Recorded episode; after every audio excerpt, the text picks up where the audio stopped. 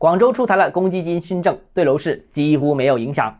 欢迎来到东浩之家买房。广州宣布首套房公积金最低百分之二十首付，很多房地产大 V 解读了一通，其实只抓住一个问题的关键就可以了。广州公积金个人使用额度上限是六十万，夫妻双方使用上限是一百万，也就是说一百万占房价的百分之八十，你才有机会享受到百分之二十首付的政策。我算了一下。总房价要控制在一百二十五万以内，在广州哪有这样的房子呢？老破小三个要素集合在一起还不行，因为老城区的房价单价很高，哪怕是老破小，随随便便也超过一百二十五万，所以必须还要加上远这个要素，也就是说老破小远四个要素集合才能享受到这个政策。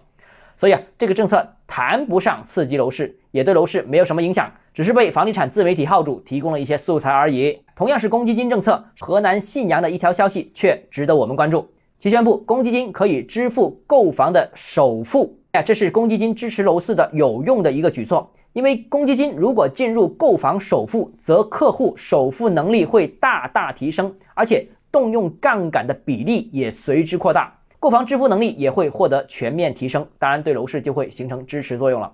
不过最终还是要强调，由于公积金在市场占比很低，所以对市场影响本身就很小。如果只是降低公积金购房首付，则属于不痛不痒的政策，就更加对市场产生不了什么影响。能产生一点影响的，一就是上面所说的可以作为首付；二是大幅提高公积金使用额度的上限，尤其房价较高的一二线城市。如果政策想用公积金支持楼市，建议选择上面两条。好，今天节目到这里。如果你个人购房有其他疑问，想跟我交流的话，欢迎私信我，或者添加我个人微信，账号是教买房六个字拼音首字母小写就是微信号 d h e z j m m。想提高财富管理认知，请关注我，也欢迎评论、点赞、转发。